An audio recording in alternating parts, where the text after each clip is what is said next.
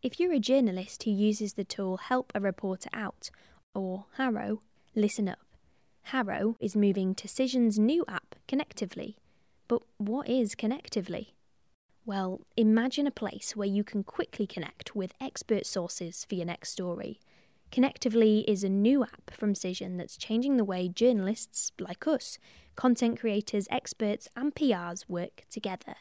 So if you're in search of credible sources, Connectively is your next stop. With just a click, you can publish your queries. These go straight to a feed where experts from loads of different backgrounds can respond, giving you their expertise. So go on, visit connectively.us to sign up for free. That's C O N N E C T I V E L Y dot U S. Connectively.us.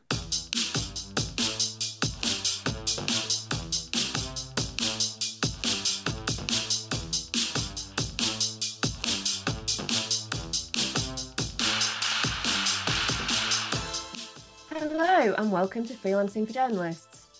I'm Lily Cantor. And I'm Emma Wilkinson. And welcome back to our final series of the year. So, in this series, we're talking to different freelance journalists, each who have their own specialism. And we're going to be finding all about what they do in their specialism, um, how they go about kind of finding work, and what kind of unique challenges they have in that particular area. Yes, absolutely. Um, it's always good to hear what others are up to in their little niches that they have in journalism. So, before we get to that, let's chat about our highlight of the week. Lily, what's yours this week? Yes, I think I've got a good one this year, um, this week, because um, I had a few um, fluffs in the previous series where I kept going on about press trip I was going on, then I had to pull out of because I had coronavirus. Um, but I have just come back from a weekend in Dartmoor, which was, I suppose, half work, half pleasure, where I was um, running with a group of other runners. There were lots of workshops. Um, Britain's, I would say, Britain's best male ultra runner was there as well. Um, and it was just a really good weekend, but actually gave me lots of ideas for stories, gave me lots of coaching tips. It was all tax deductible. Also fits with the theme today a little bit um, about travel journalism. So yeah, it was just um, a baptism of bogs is what I'm calling it because Dartmoor is incredibly boggy, but we had a very good time. So that's my win of the week. What's yours, Emma? Yeah, well, I'm glad that went so well because I know in the week leading up to it, you were really busy trying to get everything yeah. done before before you went, and it was a bit like, oh, can I fit this in? But it's good when those taking those extra steps pays off. Uh, so yeah, my uh, highlight this week is um, a client that I'd not worked for for quite a while came back to me and said, "Can you do some news stories for us?" They'd opened um, kind of a new branch of their publication, and they had too much on so I said, yes, that's fine. I can do bits and bobs. Um, but then thought, I'm going to ask them about if their rates have gone up because it's been a while since I worked for them and they'd sort of changed how they wanted the news stories. So they were taking slightly longer than they used to. And also, I just know that there's not many people who can do the kind of work that they want because it's very specialist. So I just I was just very casual about it and said, oh, I just wondered if your rates have gone up recently. Um, and she said, Oh, I'll check with the editor and get back to you. And it took them about two weeks to get back to me. In this time, I was actually working for them. Um, and then they got back to me with a rate that was ooh, like 90 pounds higher than what they'd previously paid per story. They're like, Is this fine? I was like, Yes, that's absolutely amazing. Thank you very much. Um, but actually, from you know, that's good. It puts it in, you know, line or a little bit more than what I get for some other equivalent work but also it means that I'm going to say yes to them over other things yeah. that might not pay as well. So, for, you know, it's a savvy business move from their, you know, from their point. There's only so many of us who can do this kind of work. So, yeah, although it was very positive. We don't get rate rises very often, do we? Not so that, that big. Was... no, no. I was, I was, I was expecting it to maybe go up twenty pounds or something. So I was a bit, I was a bit taken aback. But yeah, all very positive. Um, and I will be saying yes to them more if they have more work. So that's great. Yeah, absolutely. And are they going to back pay for the work you've already done for them? Yeah, so I haven't invoiced for that yet because I'm going to do it at the end of the month, so I can just put in the invoice for for all of that. So I think by the end of the month there'll be about four news stories. So yeah, it's all Excellent. it's all good. It's all good.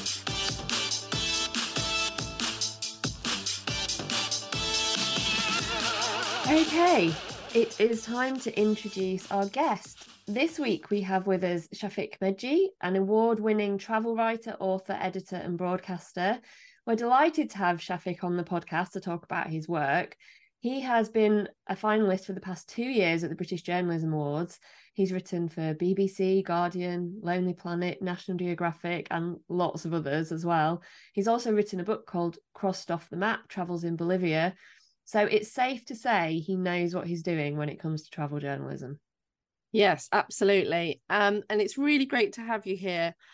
Let's start though um, by finding out a little bit more about you. Can you tell us about your career so far and how you've actually ended up in travel journalism?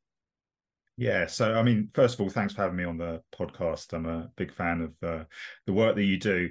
Um, I mean, my route into journalism as a, as a teenager, um, I was a frustrated footballer. When uh, when that didn't work out, I decided that a career in sports journalism was was for me. So I knew what I wanted to do from quite an early stage. Um, I did a politics degree, and then after that, I got the Scott Trust bursary from the Guardian uh, to study newspaper journalism at City University. Um, and all the way through, I wanted to do sports journalism. Um, after that, I did the Evening Standard training scheme. Uh, and at the time, I was the youngest person in the office. So one week I was doing the 5 a.m. shift. Uh, the next week I was doing the 5 p.m. shift. So not super sociable hours. Um, yeah, and I was covering football and and cricket, and I was also doing some news news reporting as well. Um, but after about a year or so, um, wanderlust kicked in. I hadn't taken a um, a gap year at that at that point, uh, and my girlfriend at the time was really keen to to go backpacking, to to India, where I have some family heritage, and to go to South America, which is um, a place I've been fascinated with since uh, since I was a child. Um, so you know, kind of, I, I resigned and uh, ran off to India and South America for a year. Started writing my first travel pieces uh, because then, as now, there's not a great deal of writing um, in the European and North uh, North American English language press about South America. And I was also an inveterate user of um, Lonely Planets and Rough Guides while I was there. And I thought, wow, who writes these books? I wonder if I could do it.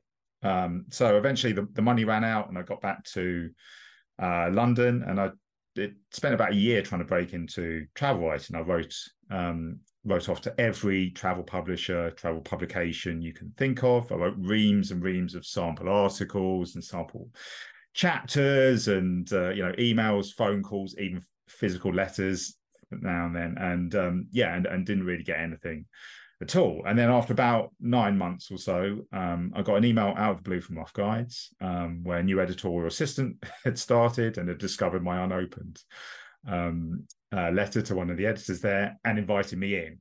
Um, and that basically got my foot in the door at rough guides um, and i worked on my first guidebook a few months later, which was uh, now sadly defunct Rough Guide to the Baltic States.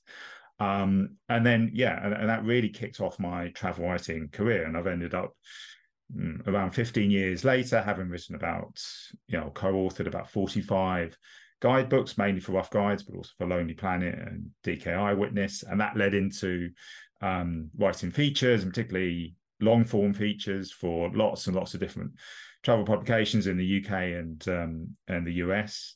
Um, and yeah, and, and that in turn has led into um, um, yeah, my my one of my most recent projects, which was my book Crossed Off the Map, which came out last year. Yeah, I think there's two things there that are really positive. I mean, firstly, that you kind of changed your specialism and what you wanted to do. So it's never too late to move into a different niche or do try something different as a journalist or a writer. Um, I think lots of our listeners will be pleased to hear that. Uh, but also that while it did take persistence initially, that persistence paid off. And once you had your foot in the door, um, that kind of opened up to that world. Sometimes it is just getting that first kind of gig, isn't it? Um, I mean, travel writing is quite popular. We get a lot of our community asking how you get into travel writing, and it it sounds like it took you a while to um kind of make that start.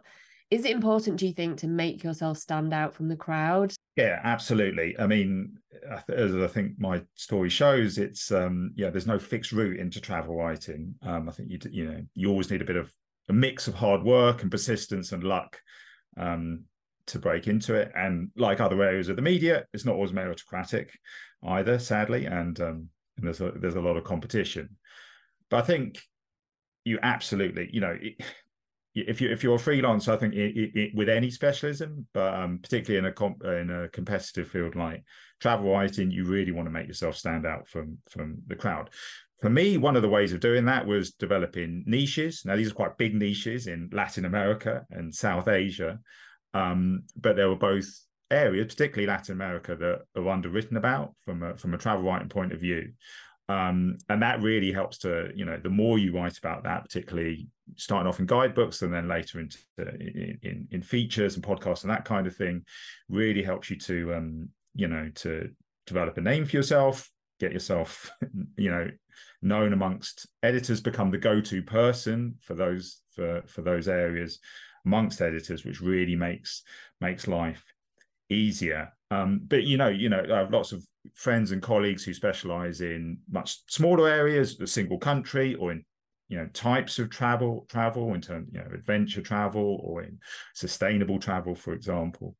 Um, I think the other thing that goes alongside that that's really important is to try and develop your own distinctive voice and style as a writer.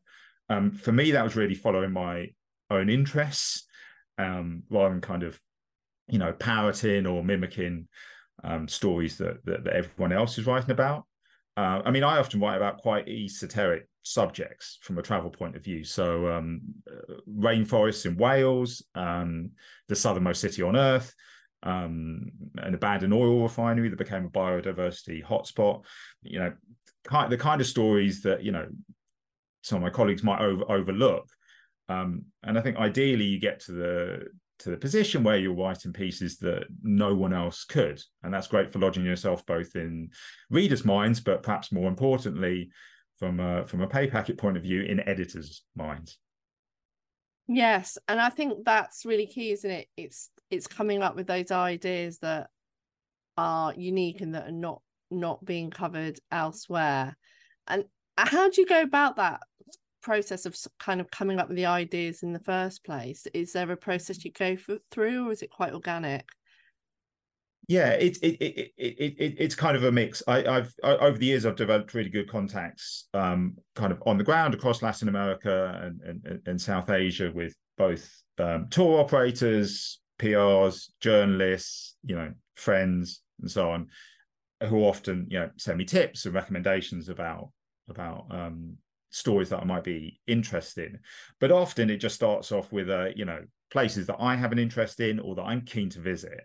Um, I mean, I always try and seek out um, forgotten bits of history that feel relevant today.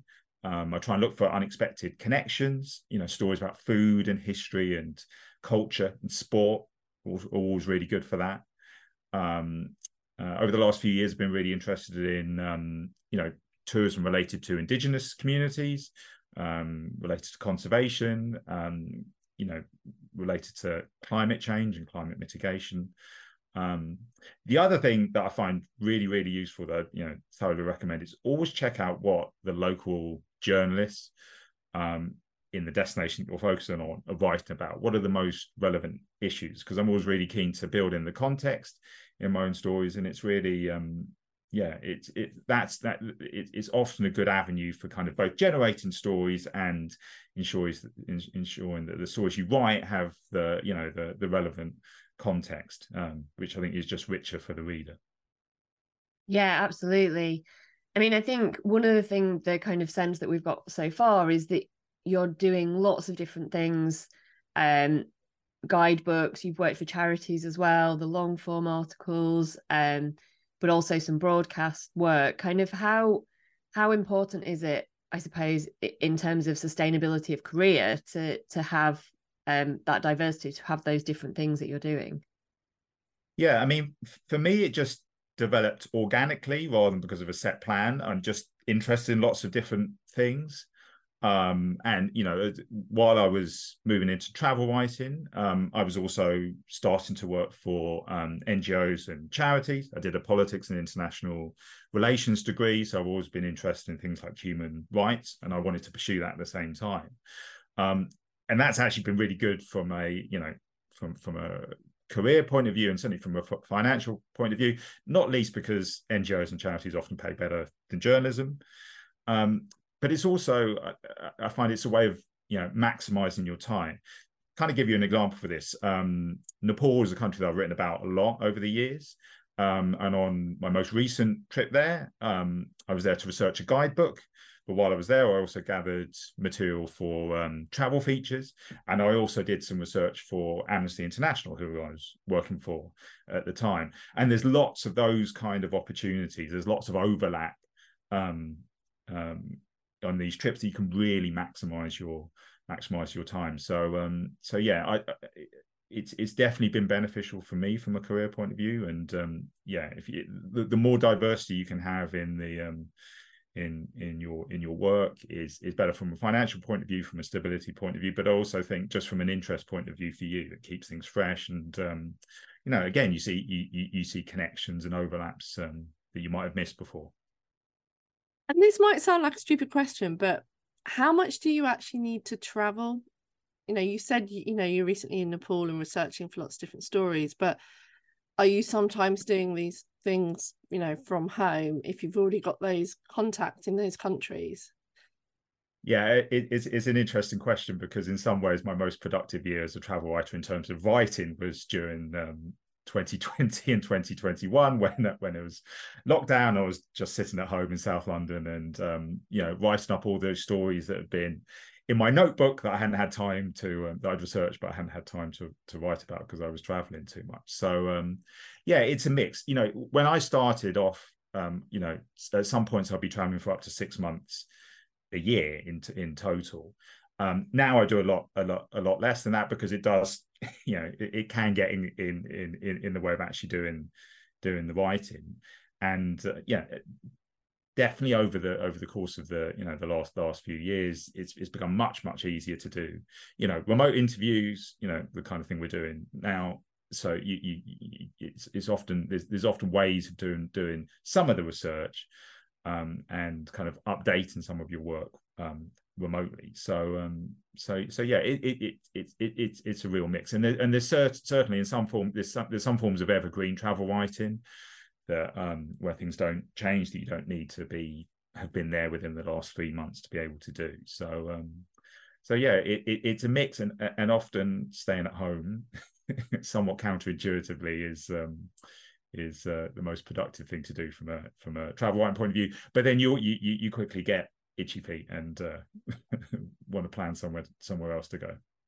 Um, one of the things that I always um think about travel writing is how important is it to have kind of photography skills at the same time? When we've kind of spoken to travel journalists on the podcast they always talk about kind of the photographs as being a key part of that. Is that something that you found is is really integral to it?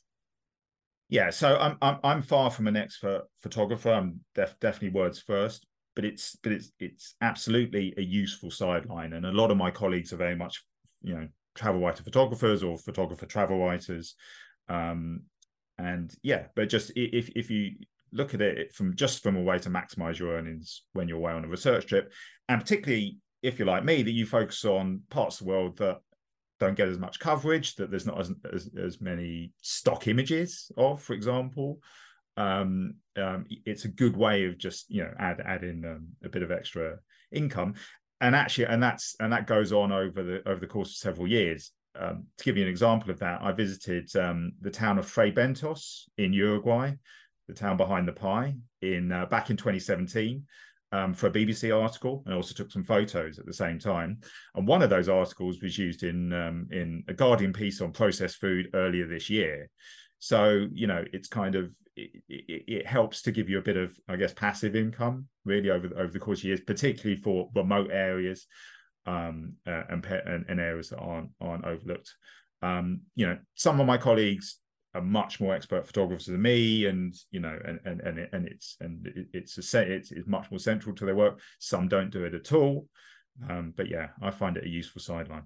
Yeah, yeah, I can see that. And the other thing that we wanted to ask about was, I guess, the logistics of of the traveling because, you know, as journalists, we're aware of press trips, and quite often, you know, we've at some, you know, part of our career, we might have gone on some kind of press trip. Um, do you go on these, or do you tend to organise them all yourself? Yeah, so I mean, I, I I tend to um, I do do press trips. I tend to do individual ones. So I'll work with a, um, a tour operator or a national tourist board, um, and you know uh, come up with a story idea, and then once that's commissioned, I'll I'll do the research trip on my own. I very occasionally do group trips, i.e., trips with lots of other journalists that, that have a much more fixed itinerary.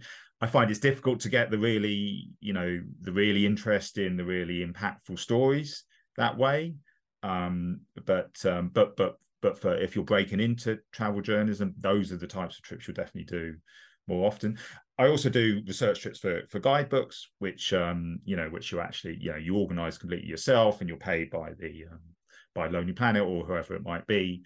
Um, and those are great because you have a huge amount of freedom um, to set your own itinerary um, and your own timescales and so on. Um, but yeah, it, but they're absolutely a logistical challenge. I mean, I'd say you know planning and logistics are really your you know the key travel writing skills, along with sleeping on forms of transport. Um, you know, the, the key for this is really just to try and plan ahead as much as possible, but also leave some flexibility in your schedules for the inevitable delays and uh, cancellations and when things go wrong. Um, you know, being able to write up on the go is also a useful skill. I mean, I do an awful lot of um, writing in airports, railway stations, bus terminals, um, that kind of thing. Um, so yeah, I, would say planning and flexibility are the two skills you need there. Yeah, because often I imagine that you're wanting to write things up while it's fresh in your mind as well, rather than where even if you didn't have a deadline, rather than kind of waiting for ages and you've sort of forgotten it all. Um, I mean, you said that you're sort of a words first person, so I imagine writing's the, the kind of main thing that you like. But with all these different types that you've done, have you found that you there's something you prefer? Is it the long form articles or the books, or is it having a mix? Because I know that I do a little bit of news writing, which I wouldn't want to do all the time, but it's just quite nice to every so often just mi- mix up the type of work that you're doing. Yeah, absolutely. I, I like variety and mix in, in, in my work just because it keeps things fresh, it keeps things interesting for you. Um, at the moment, I'm focusing on my next book, um, and I really um, kind of enjoy working on on books just because it gives you much more scope and space to um, explore the issues that you um, that you that you're interested in. Um, but alongside that, I like doing kind of more newsy pieces, more long form features, podcasts. You know, I do a lot of talks as well. Um, and, and, those and, and, those are great because it just yeah it keeps things fresh. I mean, they're almost palate cleansers, um, I guess, really. And also some stories, you know, work well in in podcast or talk form, but not so well on the page, and and and vice versa. So they're ways of kind of drawing in anecdotes and stories that you might have picked up that you've you you haven't found found found space. But yeah, um, but but I, th- I, th- I think kind of look, looking ahead, I want to do more books. Um, yeah, just because that's the medium that I find most rewarding at the moment. But um, I, th- I think I'm all, I'm always going to be doing a uh, a mix of things. Yeah, and and how do you manage it from a sort of I suppose logistical point of view? If you're, you know, sometimes you're at home, sometimes you're away. I presume sometimes you have to pay out expenses to get you to the places that you're going to, and and be able to fund yourself whilst you're there. So how does all that kind of practical side work?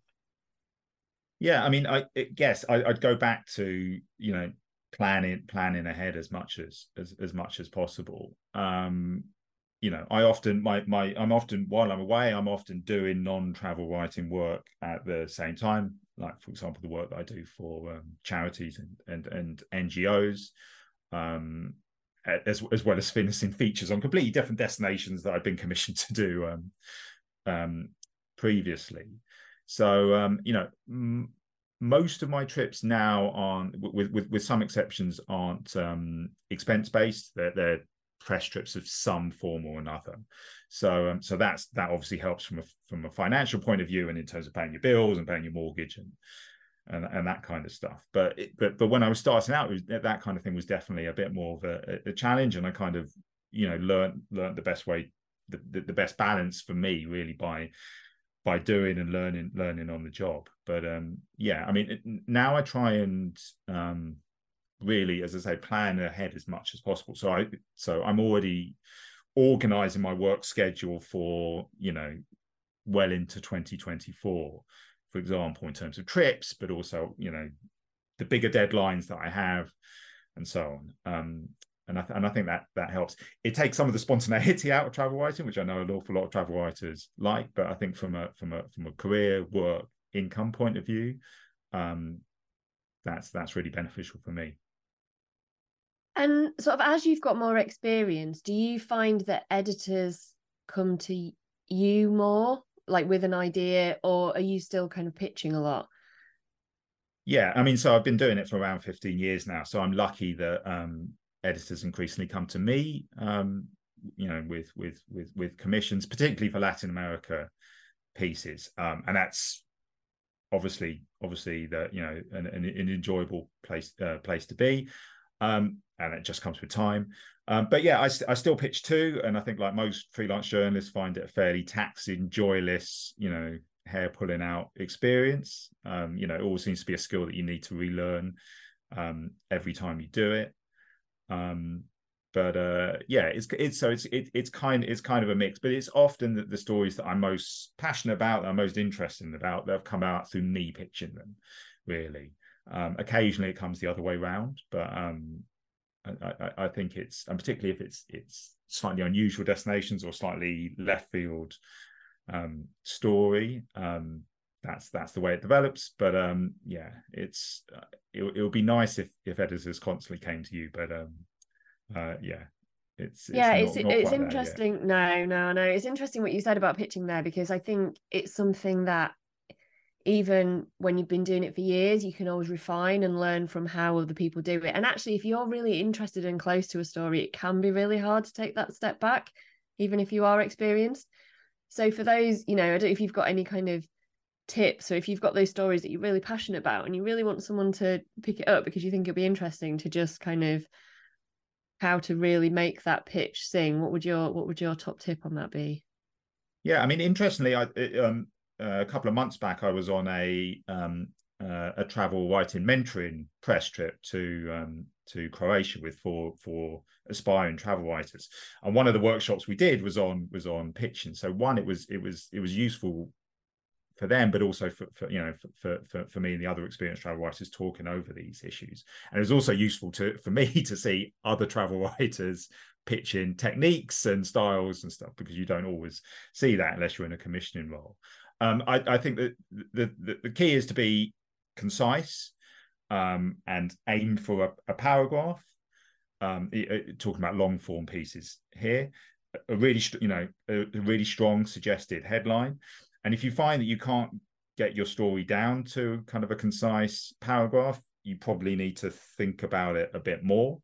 Um, I think it's really useful to bounce ideas off friends and colleagues.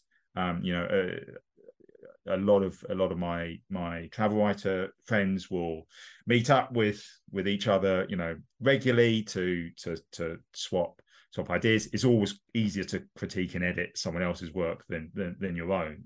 Um, but i think the other thing to make really make them stand out is that that you should your voice should come across in the piece in in the pitch right? So the style of the article that you're going to write should be be reflected in you know in in a concise form in the pitch itself. Um, and it does take a bit of bit of work. It, you know it, it, can be frustrating but i think it's worth you know putting that in and also even the you know the the, the basic narrative arc of the piece as well um, because that will also make the the you know, writing the commission piece um, easier later on. Um, but yeah, that and a, and a very strong headline that should um, you know capture the editor's eye and also does a bit of their work for them, which is always good. Yeah, um, yeah, is essential.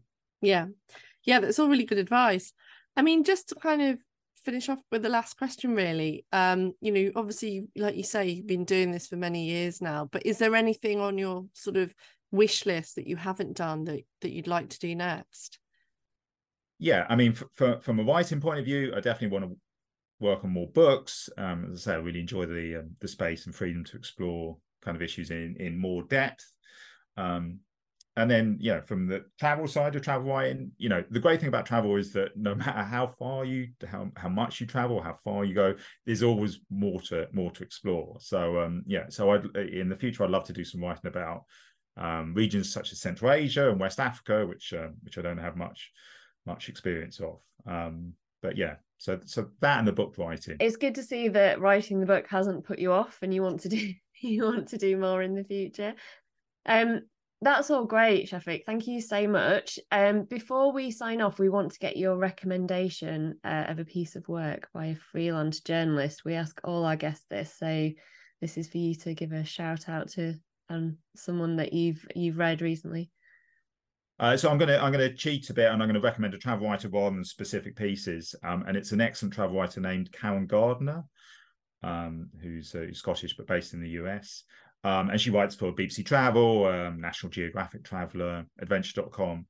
Uh, but she's she's a beautiful writer, um, and she she does incredible interviews that really bring places to life. Um, she's written play, pieces on uh, wild ponies in Scotland, uh, indigenous tourism in Canada, um, you know, fishing communities in Newfoundland, and she's someone that really kind of pushes at the boundaries of of travel writing. So her pieces are really trans uh, trans transport you to uh, to the destinations. And she and again she's got a really strong voice and yeah really interesting writing style. So she writes the kind of pieces that i think ah, damn i wish i'd come up with that idea excellent right well i'll i'll dig her her out her contact details and uh website and things and we'll put them in the show notes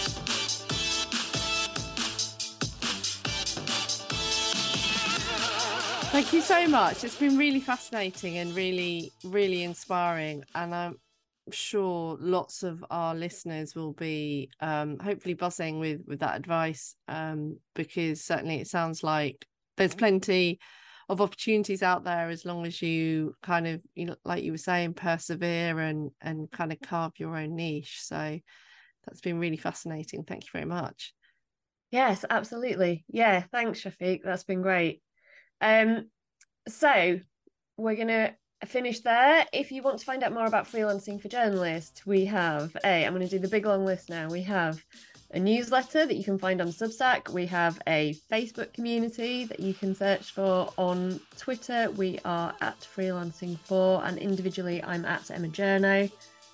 Yep, and I'm at Lily Canter. Um, yeah, and if you want to have a look at all our different bits and bobs, the best place is probably the website um, freelancingforjournalists.com. Absolutely. And also, as ever, a big thanks to our producer, Maddie. We'll see you next time. Bye. Goodbye.